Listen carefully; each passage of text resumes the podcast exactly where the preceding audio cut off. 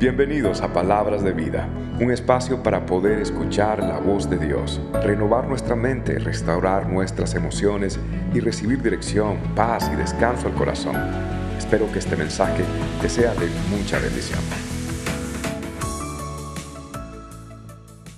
¿Cuántos celebran la redención que Cristo ha comprado por nosotros? Amén. Si hay algo que es quizás el peor temor del pecador en secreto es que sus pecados sean expuestos públicamente. El peor temor del pecador en secreto es que sus pecados sean puestos en público y que de un secreto pase a ser noticias. Le hago una pregunta.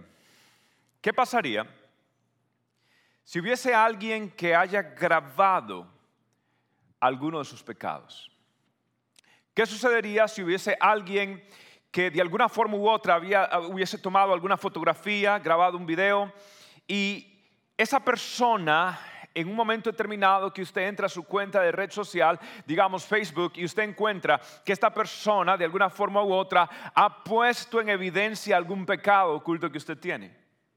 ¿Cómo se sentiría usted? ¿Qué si usted o su hijo encuentra en YouTube un video de alguien que grabó en el momento que usted pecó? Quizás usted en algún momento estuvo hablando mal de alguien, digamos estuvo hablando mal de su jefe, no que usted habla mal de su jefe, pero que lo haya grabado y que se lo haya presentado en la próxima reunión de junta de directiva y presente en el video usted hablando mal de su jefe. ¿Qué si un compañero tuyo, joven de escuela, haya tomado una fotografía, evidencias de que cuando estaban tomando el examen, tú copiaste las respuestas, tú mentiste en tu examen? ¿Qué de la persona que está preparando su declaración de impuesto y manipula sus papeles y manipula sus números de forma de que pueda recibir beneficios del gobierno? ¿Qué sucedería el día que alguien lleva un registro de tu rastreo electrónico de internet? Es decir, de las páginas que tú visitas, de las fotografías que tú miras en internet, de los videos que tú observas en internet. ¿Qué si alguien tiene evidencia de que tú has visitado sitios indecentes y lo presentan en evidencia? ¿Qué si alguien tiene pruebas tangibles de que tú en un momento determinado de tu vida le coqueteaste a una persona que no sea tu esposo o tu esposa? ¿Y qué si esa persona osa en publicarlo y exponerlo delante de todo el mundo? ¿Cómo te sentirías? Bueno, a una mujer en la Biblia le sucedió. ¿Sabe qué dice la Biblia? Ella estaba en una habitación y la encontraron en el acto. De pronto, una multitud, un grupo de personas, un tumulto de personas, llegaron como una turba y empezaron a querer romper la puerta. Y entre gritos, la agarraron del pelo, la agarraron de la mano, la agarraron de donde, la sacaron del lugar, apenas pudo vestirse y la llevaron en una procesión de humillación mientras le vituperaban y le decían: eres una inmoral, eres una rompehogar, eres una persona que es un parásito social. Si tú supieras, si tu familia ahora va a descubrir tus hijos, tu prima, ¿cómo le vas a dar la cara ahora que le te vamos a exhibir delante de todo el mundo? Ahora vas a saber lo que es bueno. Y la llevaron en una procesión de humillación y los gritos de ellos se mezclaban con las lágrimas de esta mujer. La tiraron como un animal frente a su juez, pero no cualquier juez. En Juan capítulo 8 vemos lo que sucedió. Y en el versículo 3 la Biblia dice: Entonces los escribas y los fariseos le trajeron una mujer sorprendida en adulterio. Y poniéndola en medio, le dijeron: Maestro, esta mujer ha sido sorprendida en el acto mismo de adulterio, y en la ley de Moisés nos mandó a apedrear a tales mujeres. Tú, pues, ¿qué dices? Mas esto decían tentándole para poder acusarle. Pero Jesús, inclinado hacia el suelo, diga conmigo, pero Jesús, inclinado hacia el suelo, escribía en tierra con el dedo. Y como insistieran en preguntarle, se enderezó y les dijo: El que de vosotros esté sin pecado, sea el primero en arrojar la piedra contra ella. E inclinándose de nuevo hacia el suelo, siguió escribiendo en tierra.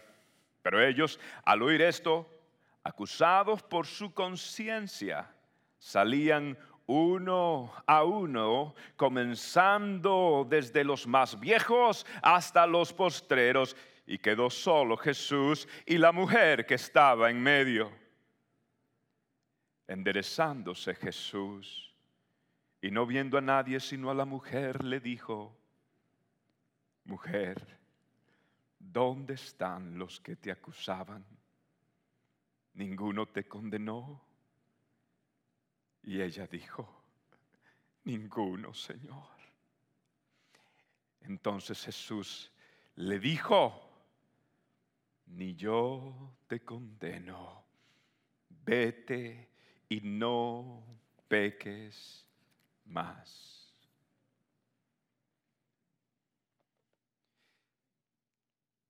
Si hay algo peor que tus pecados secretos salgan al público, es que esos pecados caigan en manos de las personas que más te odian, caigan en manos de las personas que más te desean un mal. ¿Y saben en manos de quién cayó? En manos de nada más ni nada menos de los escribas y de los fariseos, que eran bien feos. Ahora algunos de ustedes dirán, bueno, miren, en los tiempos de Jesús habían 5 grupos. Estaban los esenios, estaban los saduceos, los celotes, estaban los escribas, estaban los fariseos feos. Y de todos estos, los escribas y los fariseos eran los tipos más, ellos eran estrictos, ellos eran todo al pie de la letra. Ellos se creían que eran el referente moral, las patrullas morales de Israel. Ellos se creían los más santos de todos. Ellos eran estrictos, ellos se sabían las 613 leyes mosaicas, se sabían los Mishnas, se sabía el Targum, se sabían los Jalajas, se sabían las tradiciones rabínicas. Ellos se sabían todo. Ellos sabían las excepciones, sabían, la letra estaba al pie, ellos se lo sabían todo. Tenían buenas piedras para poder tirar. ¿Saben qué hacen? Agarran a la mujer, y de todos los lugares donde alguien puede humillarte, ¿sabe dónde la llevaron? La llevaron a la iglesia. Le llevaron al templo, dice la Biblia. Es más, interrumpieron la prédica. Los versículos iniciales dicen que Jesús estaba dando una cátedra, estaba enseñando, y de pronto interrumpen el servicio, la ponen en el medio y dicen: Esta es la que te decíamos. Esta es la mujer pecadora. Esta es la sinvergüenza. Y la ponen en la iglesia, en medio de toda la congregación, de la gente que ella adoraba junto, de la gente que ella cantaba junto, de la gente que ella adoraba. La pusieron allí. Wow. La encontraron en el acto mismo. ¿Qué podía decir esta mujer? Imagínense, ahí está la prueba, ahí está Facebook, está en YouTube, está Google Me. You find my picture there. La muchacha estaba, y su vergüenza junto con los testigos era demasiado abrumador. La pusieron allí y la acusaban. La acusaban. Déjeme decirle algo. No sé qué es en el ser humano que el ser humano se siente mejor cuando habla o expone lo peor de otro. Y hay algo malsano en nosotros que se alimenta de la tragedia o de los accidentes morales de otros y de alguna razón alimenta algo malsano, pecaminoso en nosotros. Y estas personas estaban criticándolo. Ahora, es interesante. Le hago una pregunta. Si ellos estaban queriéndole hacer una trampa a Jesús, ¿cierto?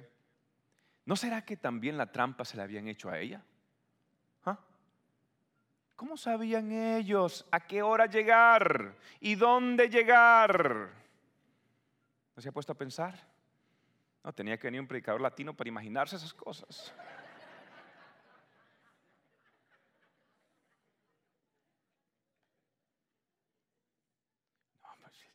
No ponga, ¿sí o no? ¿A poco? Sí, ¿cómo? Y hey, te sabía hasta el zip code, hasta el código postal, ¿ah? Y hasta la hora, ¿sí? Ahora, pero interesante, ¿sí? ¿Y a quién traen? A una, pero no son dos, pues. ¿Ah? ¿Y a quién traen? A una, al adúltero y el adúltero. ¿Ah? Levítico 20:10, mijo. Dice que traeréis al adúltero y a la adúltera y a ambos les tirarán una pedradita. ¿Ok? Eso es lo que dice. Bueno, lo de pedradita no, pero lapidarlo completo, ¿sí? Pero no. Esto aquí hay gato. No se sabe en la Biblia, pero los dichos de la abuela se lo saben. Aquí hay algo no huele bien, decía abuelita, algo no huele bien.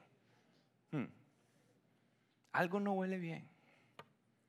Aquí huele a pescado. Viejo. La acusan y la traen. La ponen, dicen, en el centro. Le dicen a Jesús, ok.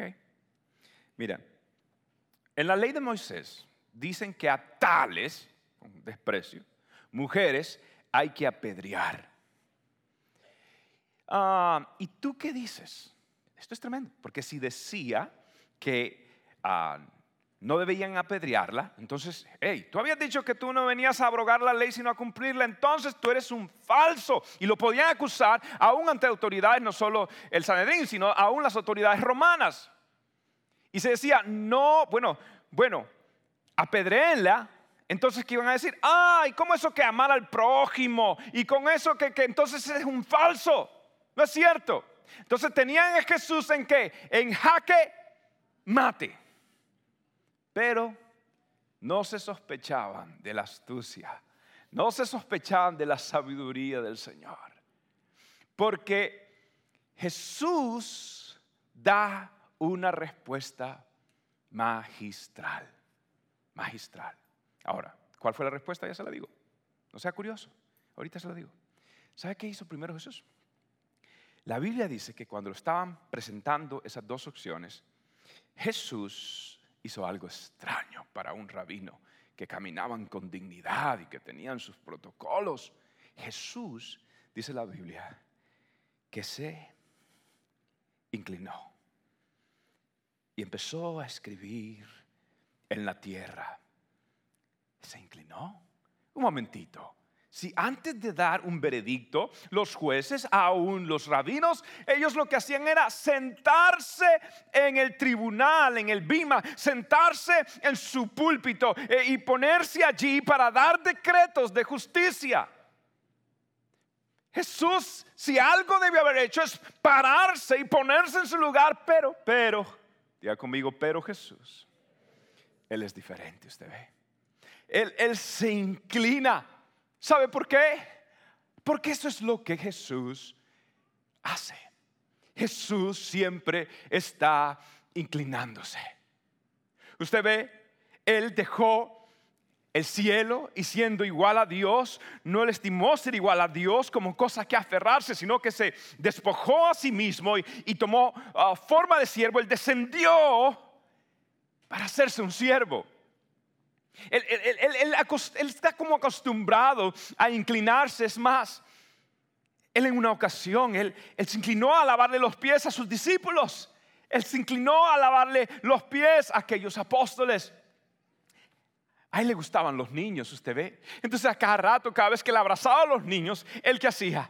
Él se inclinaba a abrazar a los niños también. En una ocasión Pedro empezó a hundirse y Jesús se inclinó y le extendió la mano y lo sacó a Pedro. Él sabía cómo inclinarse, porque cada mañana que venía y cada vez que venía el amanecer, le encontraban entre la neblina y los árboles en un jardín, inclinado a su Padre Celestial, diciendo: Padre de mío, pasa de mí esta copa, mas no se haga mi voluntad sino tu voluntad. A cada rato él estaba inclinado, estaba tan inclinado que llegó el juicio y le pusieron allí en un poste para ser latigado, y él se inclinó. Le pusieron, lo amarraron sus manos, empezaron a latigarlo, empezaron a golpearlo. Jesús está aprendiendo, Jesús está siempre inclinándose, dando amor, y en una ocasión él fue y lo latigaron, lo golpearon, y ahora era hora de cargar su cruz, y Jesús agarró su cruz, se inclinó para poder llevar su cruz,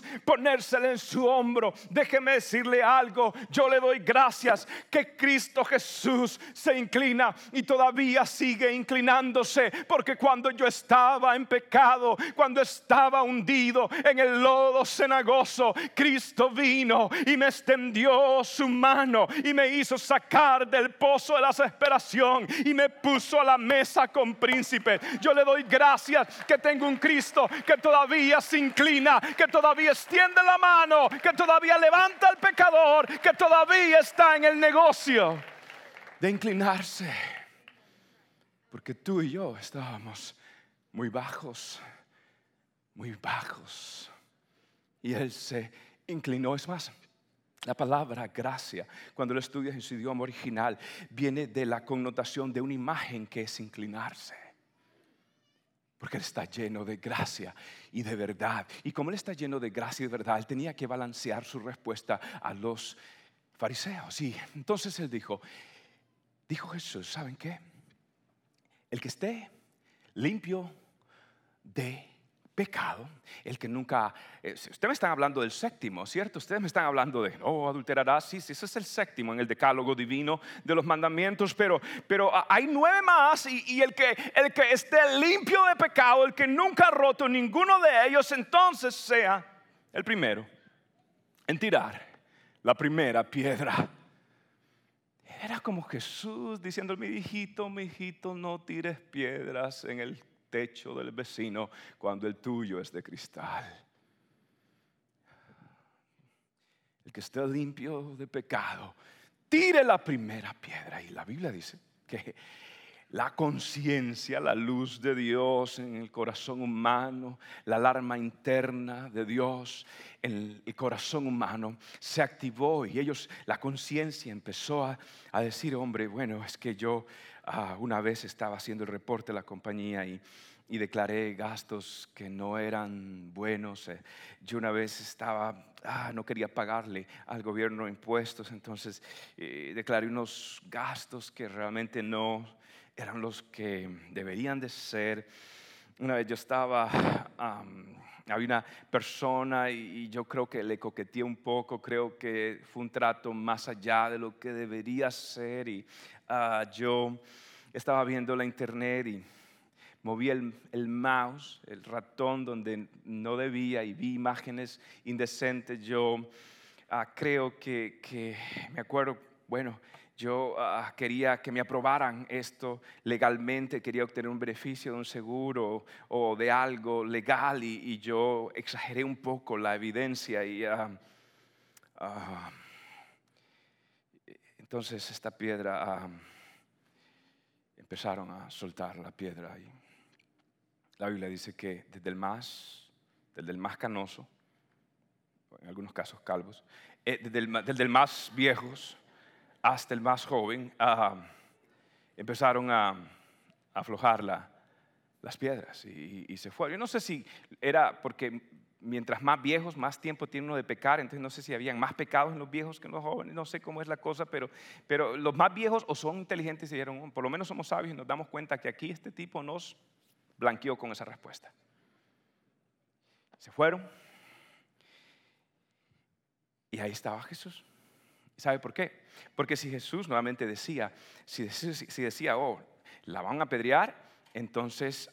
no era compasivo, y se decía, pues no lo hagan, entonces rompía la ley. Entonces era una respuesta magistral. Déjeme decirle algo, usted, cuando usted tiene a Cristo Jesús, a usted nunca lo van a poner en jaque y mate. Cuando usted tiene a Jesús, usted nunca, literalmente, estará entre la espada y la pared. ¿Sabe por qué? Porque aunque parece que usted no tiene opciones, aunque parece que usted está frente a un ejército que quiere destruirlo y frente a un mar que quiere ahogarlo, déjeme decirle, usted tiene opciones, porque si usted tiene a Cristo, usted allí entre la espada y la pared, entre el mar rojo y las fuerzas egipcias, usted se arrodilla delante de Dios, y la Biblia dice que cuando Jesús oró en su bautismo, el cielo se abrió. Y si usted ora, mientras más oremos, más opciones tenemos. Si usted se siente que está contra la espada y la pared, el Dios que usted y yo servimos se especializa en hacer un camino donde no hay camino, en dar agua en medio del desierto, en proveer maná en medio donde no hay nada. Su Dios puede convertir las aguas amargas en aguas dulces. Su Dios puede traer codornices, puede traer maná, puede poner usted a fugas ejércitos extranjeros, porque con mi Dios asaltaré muros, con mi Dios, usted puede obtener la victoria, porque cuando usted está con Cristo Jesús, todo lo puedo en Cristo que me fortalece, y aunque un ejército acampe alrededor de mí, no temerá mi corazón, y aunque contra mí se levante guerra, yo estaré confiado. ¿Por qué? Porque Jehová está como poderoso gigante peleando tus batallas. Cuando tú tienes a Cristo, tú no estás nunca en jaque mate. Ora y la provisión vendrá, ora y la liberación vendrá, ora y Él responderá en su forma y en su sabiduría.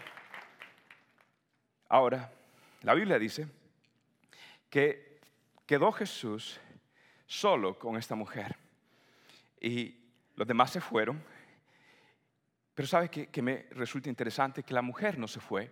Ahora, los que le estaban acusando se fueron, pero ella no se fue, porque ella sabía que su vida no dependía de la opinión de los demás, su vida dependía de lo que saliera de la boca de Dios.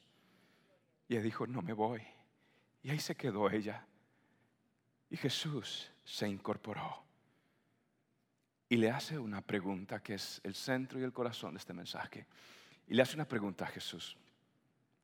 Le dice, mujer, ¿dónde están los que te acusaban? Ninguno de ellos te acusó, te condenó. Déjeme decirle algo. Cuando Dios te hace una pregunta, cuando usted analice los evangelios, cuando Jesús hace una pregunta, no es por el deseo de obtener información, porque Él se lo sabe todo, sino el deseo de darte una lección.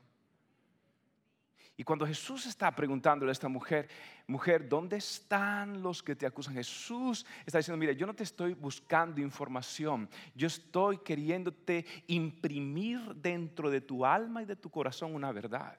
Yo no estoy queriendo que tú me digas lo que yo ya sé. Yo lo que estoy queriendo es imprimir dentro de tu corazón, cincelar dentro de tu alma una gran verdad.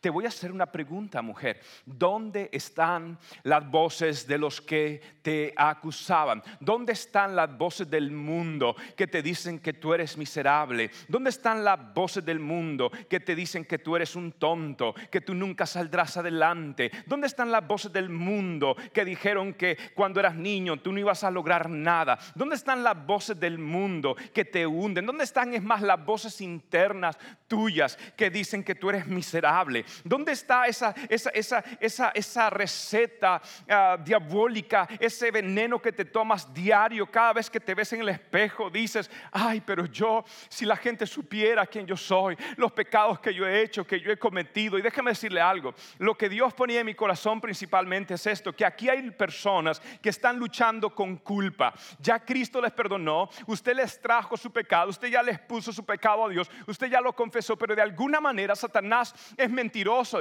y te está queriendo correlacionar eventos del presente con eventos del pasado y está queriendo que un evento se convierta en tu identidad y tú estás sintiéndote culpable y miras lo que le pasa a tus hijos y tú dices, si yo hubiera obedecido a Dios, de pronto esto no hubiera pasado, y tú estás viendo lo que está sucediendo en tu finanza y dices, de pronto fue porque yo no fui honesto en el pasado y ahora esto me está pasando, y estás cayendo en culpa, estás cayendo en condenación.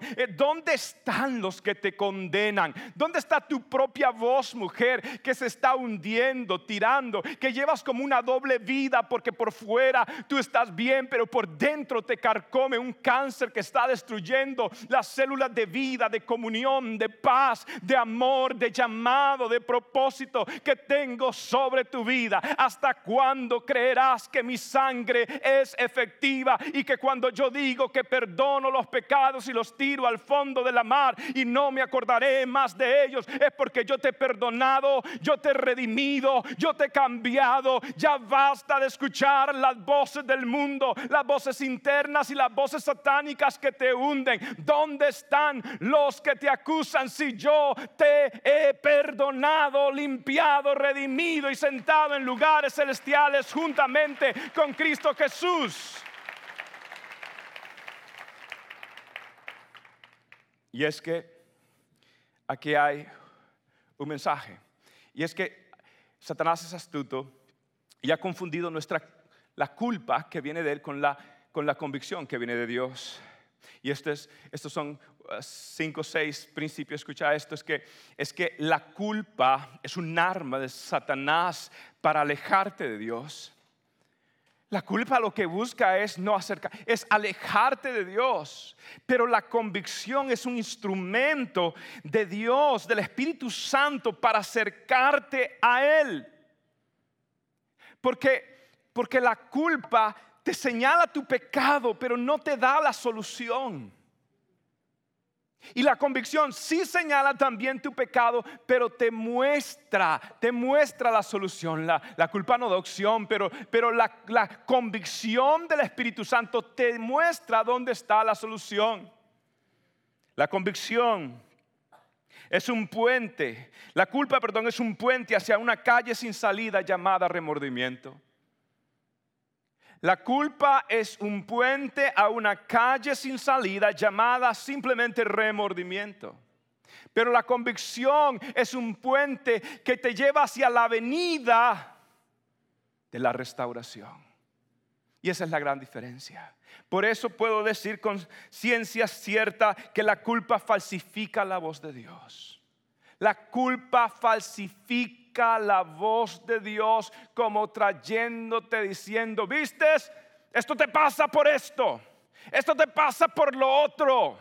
Es que tú eres un culpable. Y tenemos la imagen casi mitológica o religiosa de un Dios que está con un trueno en la mano, dispuesto a lanzar al menor ofensa hacia Él.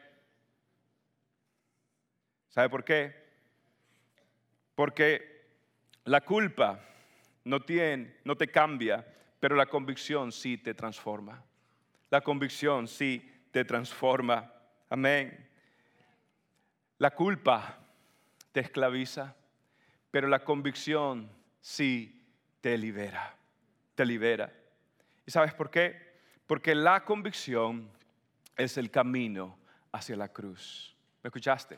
La convicción es el camino hacia la cruz. ¿Sabe qué dice Pablo? Yo quiero que usted lea conmigo este texto en voz alta, es poderoso. Está en Colosenses capítulo 2 versículo 14. Mire esta traducción como lo puso la palabra de Dios para todos. Dice así, Colosenses 2:14. Teníamos una deuda porque no cumplimos las leyes de Dios.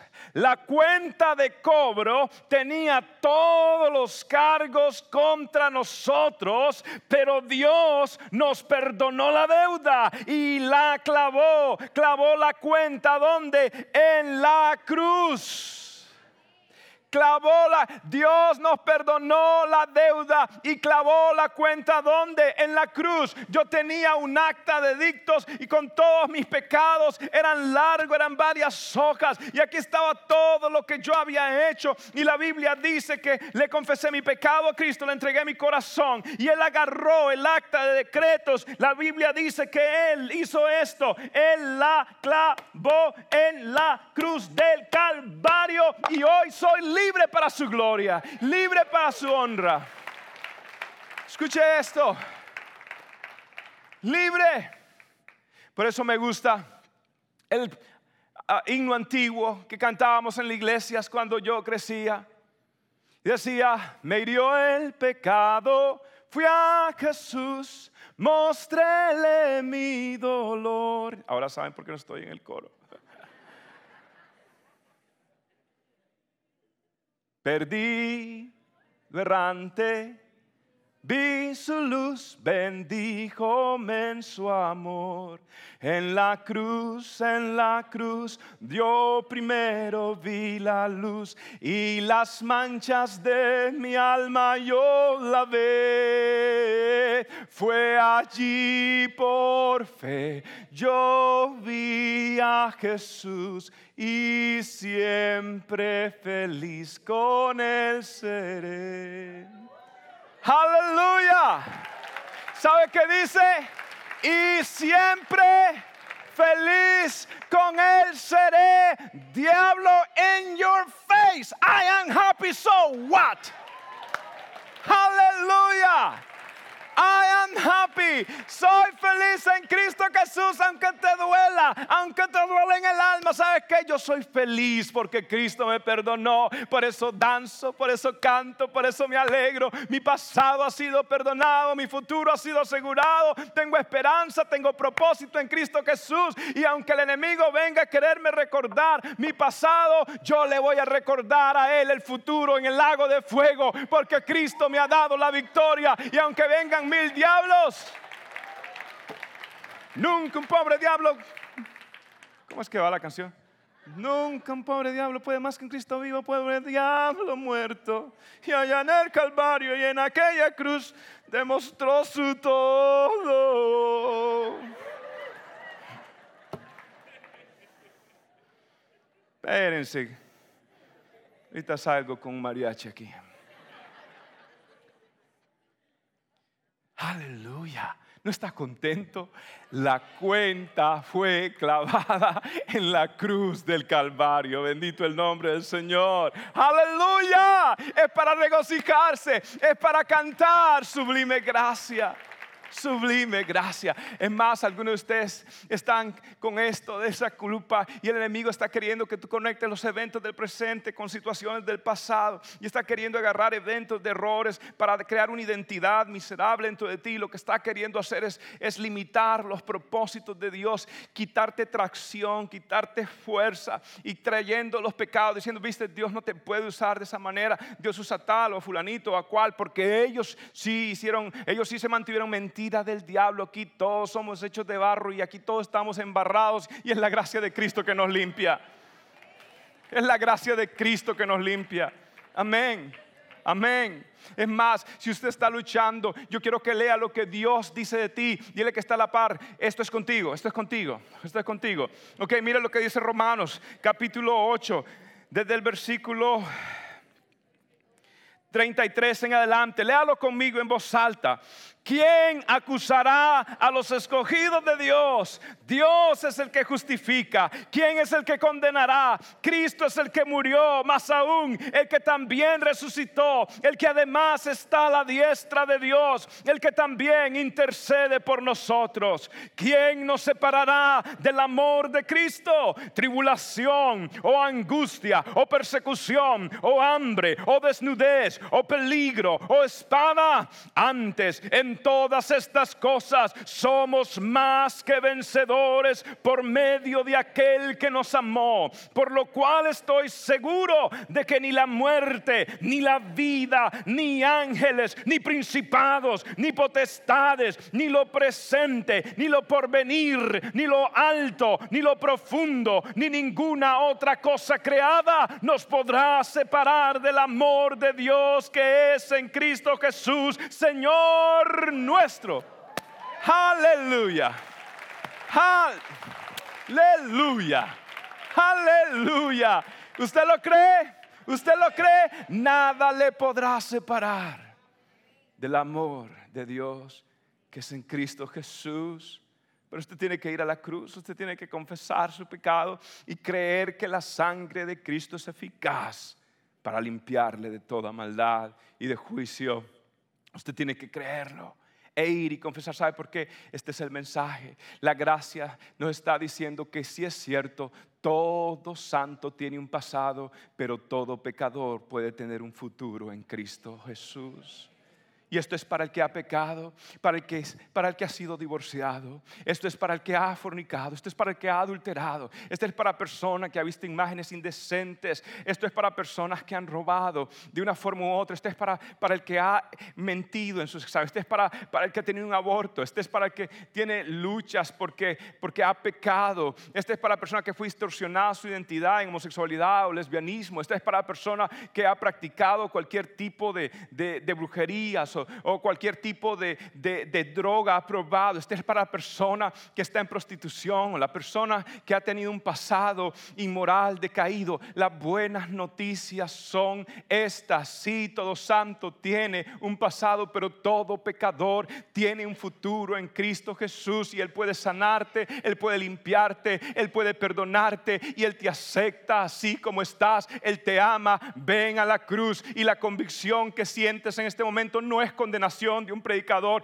queriéndote hacer sentir mal. Es la verdad de Dios que crea convicción y que te señala el camino hacia la cruz, donde tendrás perdón, redención de pecados, y Él te dará vida eterna en Cristo Jesús y un propósito para cumplir para su gloria aquí en la tierra y hacer obras que Él preparó desde antemano, desde antes de la fundación del mundo, para que tú camines en ellas. No pierdas tu tiempo, corre a la cruz, no pierdas tu vida, no desperdicies tu vida. Ven a Él que es la vida abundante. Ven a Él que perdonará tus pecados, lo limpiará y te dará propósito eterno para su gloria.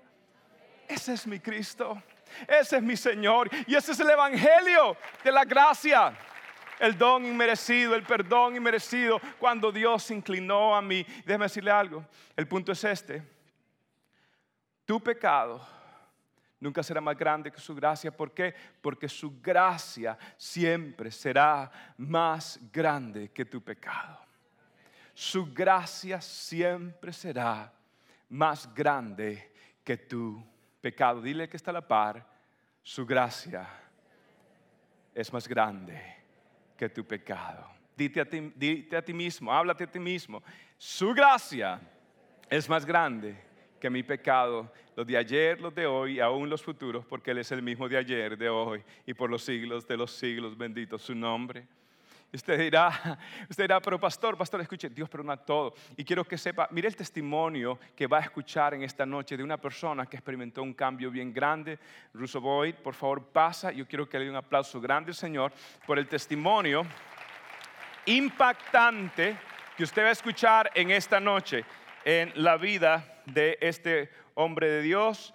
Y quiero que sepa, hemos filtrado mucho de lo que vamos a decir. No vamos a decirlo todo. Muchas cosas simplemente no se pueden decir, son muy fuertes o puede ser tropiezo a algunas personas que son débiles en la fe, y nuestro propósito es que usted vea la gloria, es glorificar a Cristo, no glorificar el pasado. Pero es necesario que usted sepa de dónde Dios liberta y de dónde Dios saca. Así que un gusto, mijito, tenerte acá. Muchísimas gracias, pastor. Bueno, hijo, cuéntanos quién tú eres, de dónde eres y un poco de tu familia.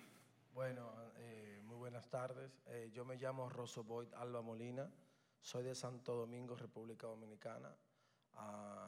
Tengo una hermana, y con respecto a mi familia, yo tengo en mi familia personas psíquicas. Mi abuela. abuela era una persona vidente, mi hermana en España era una de las psíquicas más buscadas en toda Europa, la mandaban a buscar de Francia, Italia, bueno, ¿qué más decir? O sea que ha habido mucha operación de ocultismo, sí. Ha habido mucha operación de brujería en la familia. Ahora, particularmente tú, Rosso Boyd, ¿cuándo es que tú empiezas a sentir este tipo o introducirte a este mundo vasco? Bueno, alrededor de que tenía como 13 o 14 años, tuve un sueño que estaba en la misma habitación que yo estaba durmiendo y estaba peleando con, no me gusta decir ese nombre, yo le digo el pájaro malo, estaba como peleando con él, estábamos, él en un extremo y yo en otro, pero él no se me podía acercar a mí ni yo a él. Y ambos, pero ven, atácame. No, bueno, conclusión. Después de una lucha, él me lanza una estaca de madera en mi muñeca derecha y cuando en el momento que se me clava, yo despierto y estaba sangrando.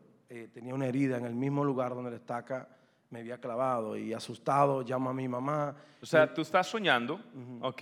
Y en el sueño tú sueñas que Satanás, el enemigo, te tira esa estaca y tú te despiertas y literalmente despierto estás con sangre. Tenía una herida en el mismo lugar donde me había clavado la estaca y mientras llamaba a mi mamá asustado, estaba mirando alrededor de la cama si veía algo que me pudo haber creado la herida porque no podía creerlo, era algo para mí muy extraño. Bueno, no pude ver nada que me haya podido crear la herida alrededor de mí.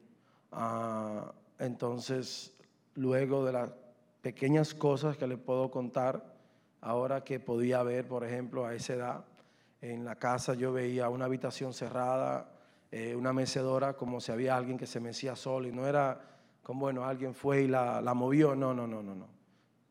Literalmente duraba un tiempo así, o sea, meciéndose como si alguien estaba sentado ahí, pero tú no lo podías ver. Y así siguió avanzando. Tenía una persona en la familia muy acercada que tenía más de 45 años practicando la brujería. Ella era una persona que la mandaban a buscar de acá de la Florida a Nueva York, la mandaban a buscar de Boston, de Centroamérica, Suramérica, hasta Puerto Rico. Ella me decía que yo tenía algo muy grande, me decía que tenía lo que era, algo que no es verdad, que era la 21 división. En el mundo espiritista, cuando hay personas que simplemente leen una cartica, lo estudian, cómo leer los símbolos que representan, y hay personas que es una falsa esto también, que supuestamente nacen con eso. A mí me decían que yo había nacido con ese don de la 21 división. ¿Qué significa eso? Que yo podía transmitir, que esos demonios, o sea, mi cuerpo podía poseerlo y yo podía hablarle, o sea, cuando tú estás así, tú no sabes lo que tú estás diciendo, lo que estás poseído haciendo, literalmente estás poseído por demonios. Exactamente, y teóricamente eso era lo que yo tenía y me decían que tenía que trabajarlo. Pero luego, o sea, sé que estás renuente a eso, sí. En parte, eventualmente lo hiciste, pero... ¿Cómo fue que se aprovechó? ¿De qué se aprovechó el enemigo? ¿Hubo algún tipo de crisis que fue lo que abrió la puerta a profundizarte en ese mundo? Bueno, sí, porque sabemos que Satanás, hay cuatro cosas que nosotros los seres humanos siempre queremos. Es tener un amor, tener una familia, tener salud y tener buena finanza. En mi caso, fue en mi pareja.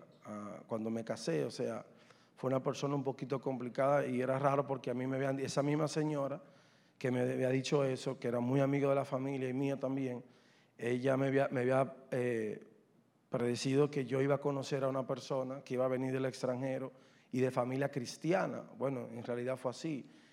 Sus padres fueron a República Dominicana a una misión cristiana que duraron allá como 15 años en la República Dominicana. Y con esa situación que estaba, a través de eso fue que comenzó yo estaba teniendo como problema en mi matrimonio. Y puedo hacer una pausa, sí, sí. Rosso Boyd. Y esto es interesante, quiero decir dos cosas. Uno, a los solteros. Voy a hablar de ustedes solteros, no hay nadie casado, ustedes nada más solteros. Solo porque diga que es cristiano, el muchacho, no significa que es un hombre de Dios. Y solo porque ella diga que es cristiana, chicos, no significa que es necesariamente una mujer de Dios. Usted tiene que buscar los frutos, porque si no se va a casar con un cristino. O una Cristina, ¿ok? O un crispeto, como dicen en Medellín, ¿ok?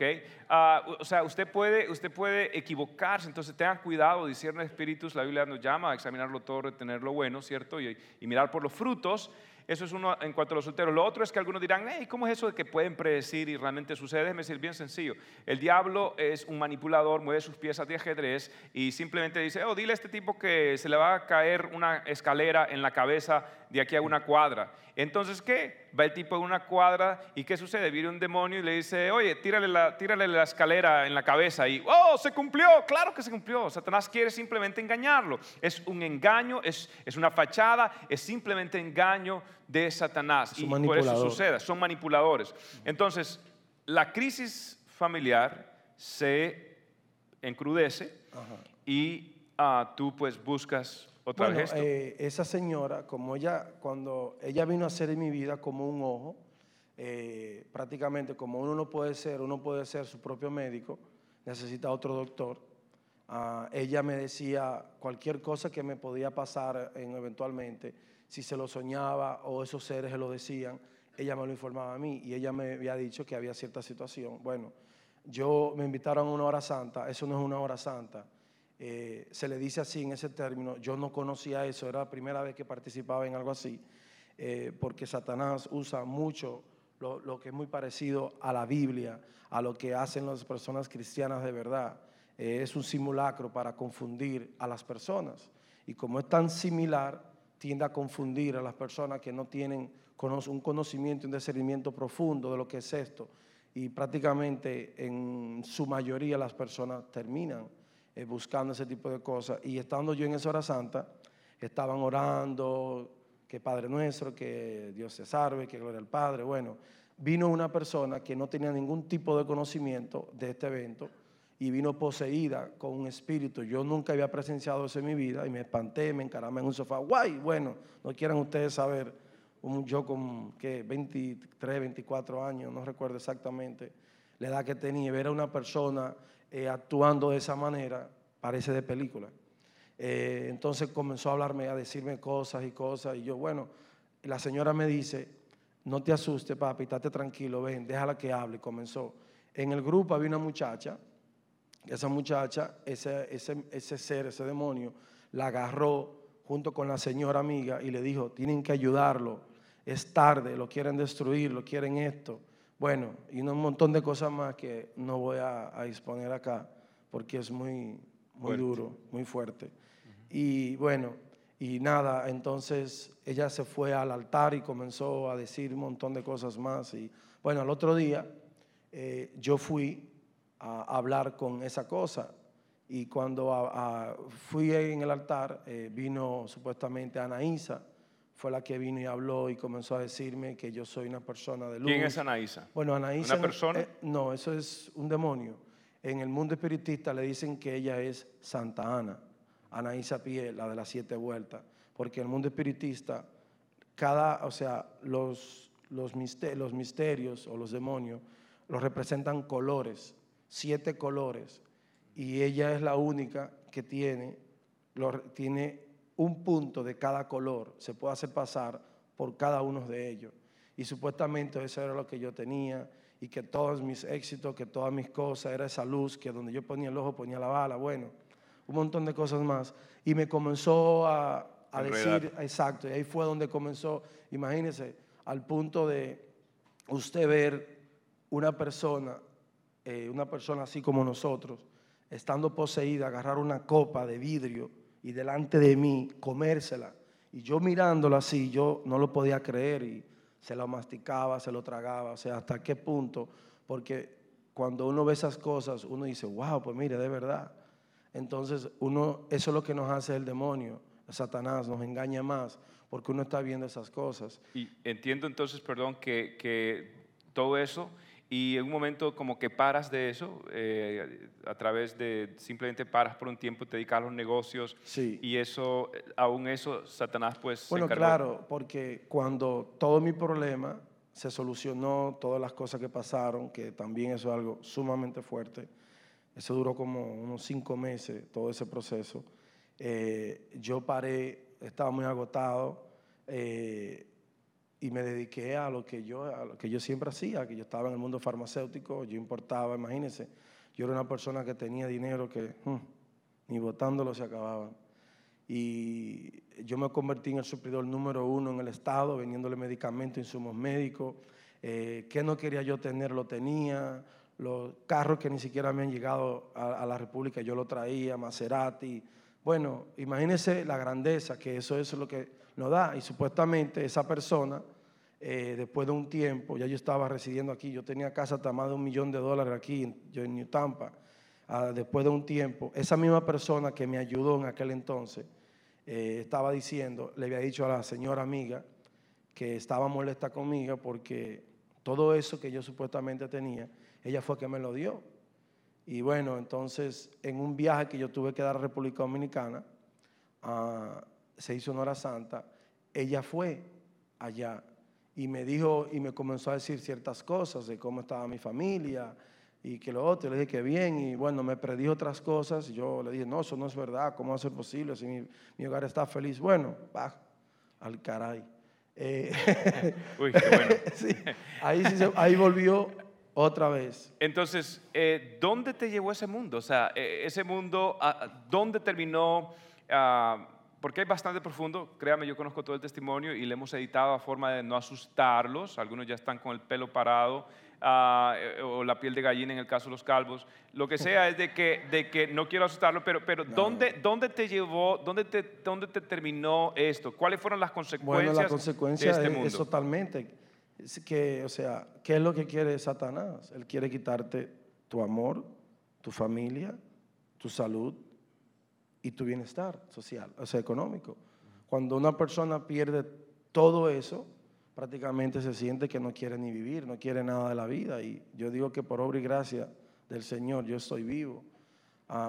Y esa fue mi conclusión. Inclusive la señora vidente, era una señora que a los 70 años, con más de 45 años ejerciendo esas cosas, y una persona que cuando te decía algo, así mismito tú lo veías, ella a raíz de mi problema, ella dijo que eso no era posible, que cómo va a ser que en 45 años todo esto le hagan eso. Ella dice que yo era como su hijo, que esas cosas me hagan eso a mí, que lo permitieran. Y ella ese día, un 19 de enero del año 2005, ella cogió su altar totalmente y lo destruyó. Y yo, exactamente, y yo me aparté, pero entonces tú perdiste todo, lo perdí, tu familia, sí, todo, tus hijos, todo. O sea, yo ganaba familia. Yo tuve un divorcio de 4 años, que las Torres Gemelas no fue nada en comparación. Fue un caso internacional entre abogado internacional, abogado local aquí en los Estados Unidos y en República Dominicana. Fue un vínculo. Yo tuve 5 hijos con esa señora. Y se convirtió en un caso que hasta los fiscales decían, en más de 20 años que tengo yo ejerciendo esto en la corte de familia, nunca había visto un caso como este. Hasta me llegaron a decir a mí mismo, esto parece un caso de brujería. Yo le decía, no, ¿qué va? ¿Qué es lo que usted me está hablando? Eso es mentira. Yo sabiendo qué era lo que estaba pasando. Pero conclusión, o sea... Y tu hermana también, o sea, bueno, perdiste todo y tu hermana... No, claro, mi hermana, viendo toda esta situación... eso fue una réplica de muchas cosas, en cada altar que iba, el demonio que estaba ahí automáticamente quería que yo fuera su hijo. Yo no decía, nunca le dije que sí. Viendo lo que le pasó a mi hermana prácticamente quedó loca. O sea, esas mismas cosas, mi mamá un día molesta. Ella era famosa en Europa, ¿cierto? Sí, así mismo era. Mi hermana tenía anuncios, bueno, mi hermana tenía hasta videocámara fuera de su casa para cuando las personas iban a molestarla, porque eran tanta la gente que querían que ella la atendiera y eso, que mi hermana tenía que saber quién iba a venir a su casa. Y porque, termina entonces sí, mal. Mi mamá fue, fue a España, un día cogió y le desbarató todo, y eso fue otro caos también. Y yo viendo todas esas cosas, decía, Dios mío, pero esto no puede ser posible, o sea, esto es una mentira, o sea, esto es peor que un vicio, esto es una maldición que yo no sé ni dónde comienza ni dónde termina, porque es una telaraña que te tejen, que correcto, tú no sabes por dónde salir ni dónde entrar. Y después de tanto eso, yo digo que eso fue la misericordia del Señor, que en cierta forma me protegió, que con todo lo que yo pasé, que ustedes no tienen idea, porque yo llegué a lo más profundo, de lo profundo de ese mundo de demonios, cosas que es prácticamente verla en televisión y usted viéndola, crea, es una filmación, las cosas que yo tuve que experimentar y también como yo no lo quería practicar, ellos prácticamente me decían que tenía que trabajarlo o si no, yo no iba a parar con ninguna mujer, mi familia iba a ser un desastre, yo iba a estar en las ruinas y no fue así porque yo hoy tengo una bella esposa después de todo eso. Y wow. Después de todo eso, yo dije, no, yo tengo que buscar una manera de cómo parar eso, porque imagínense, cómo tú le sales huyendo a un demonio que está en todas partes. Uno asustado, pero era mi falta de fe.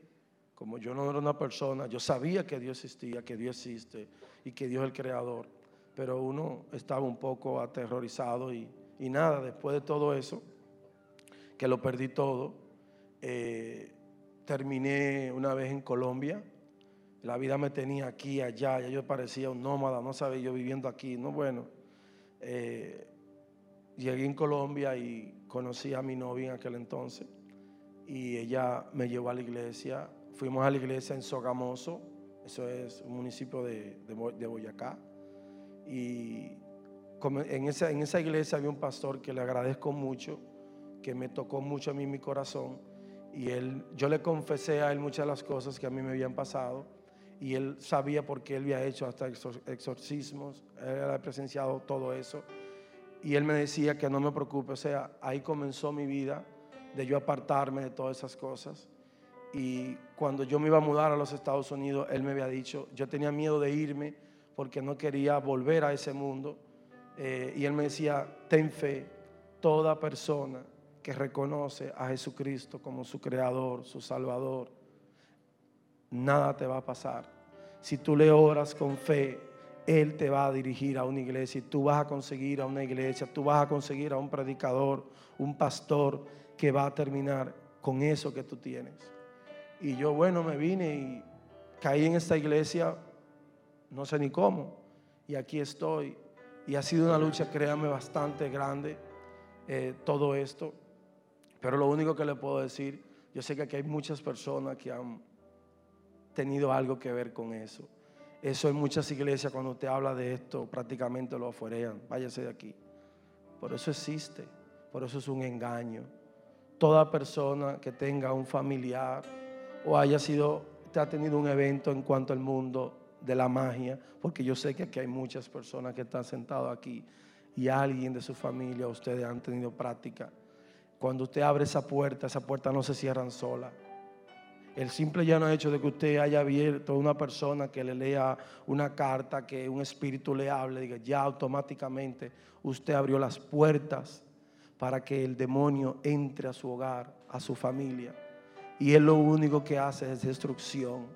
La única persona que le va a ayudar en todo eso, si ya usted tocó esa puerta, se llama Jesucristo.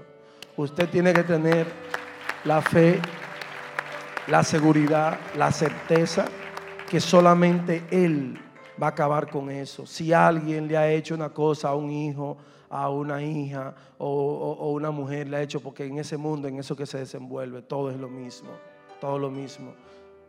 No tenga miedo, porque si tiene miedo, Satanás se apodera más de ustedes.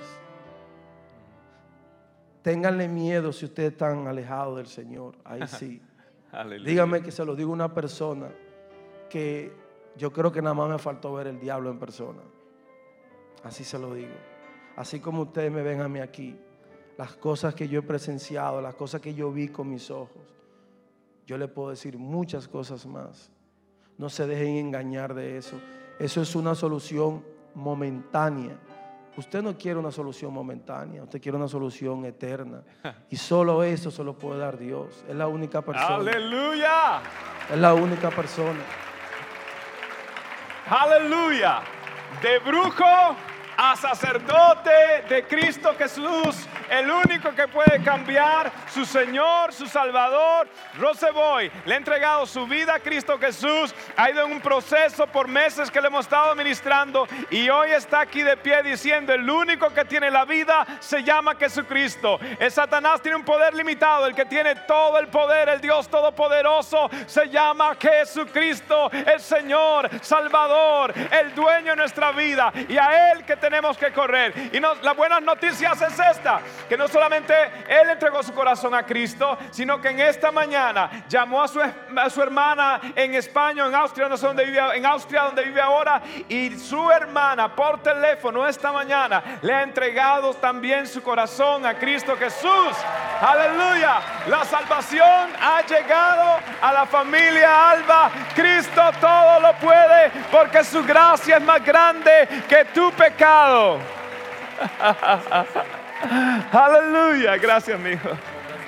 Aleluya, aleluya. Puesto de pie en esta noche. Aleluya, aleluya.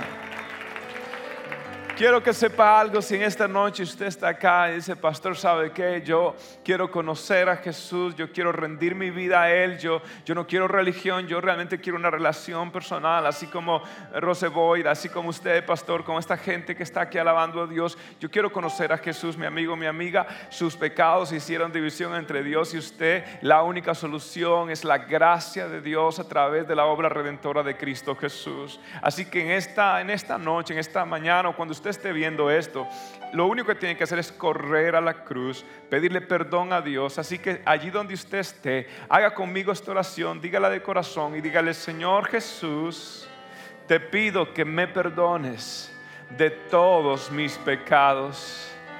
Hoy reconozco que tú eres el Señor, el Salvador de mi vida. No hay otro nombre sino el nombre de Jesús, y a Él corro en esta noche. Señor, perdona mis pecados, perdona mi vida. Te entrego todo lo que soy y todo lo que tengo. Quiero vivir para ti. Gracias, Señor, por hacerme tu hijo, por borrar mi pasado, por asegurar mi futuro, por darle sentido a mi presente. Quiero ahora servirte, conocerte, amarte, y desde ahora en adelante ya no vivo yo, Cristo vive en mí. Soy hijo de Dios y hago esta oración en el nombre del Padre, del Hijo y del Espíritu Santo. Amén y amén. Gracias por tu sintonía el día de hoy. Espero que puedas atesorar la palabra de Cristo en tu corazón para que puedas acercarte cada día más a Dios. Si este mensaje te es de bendición, compártelo con amigos y seres queridos. Bendiciones.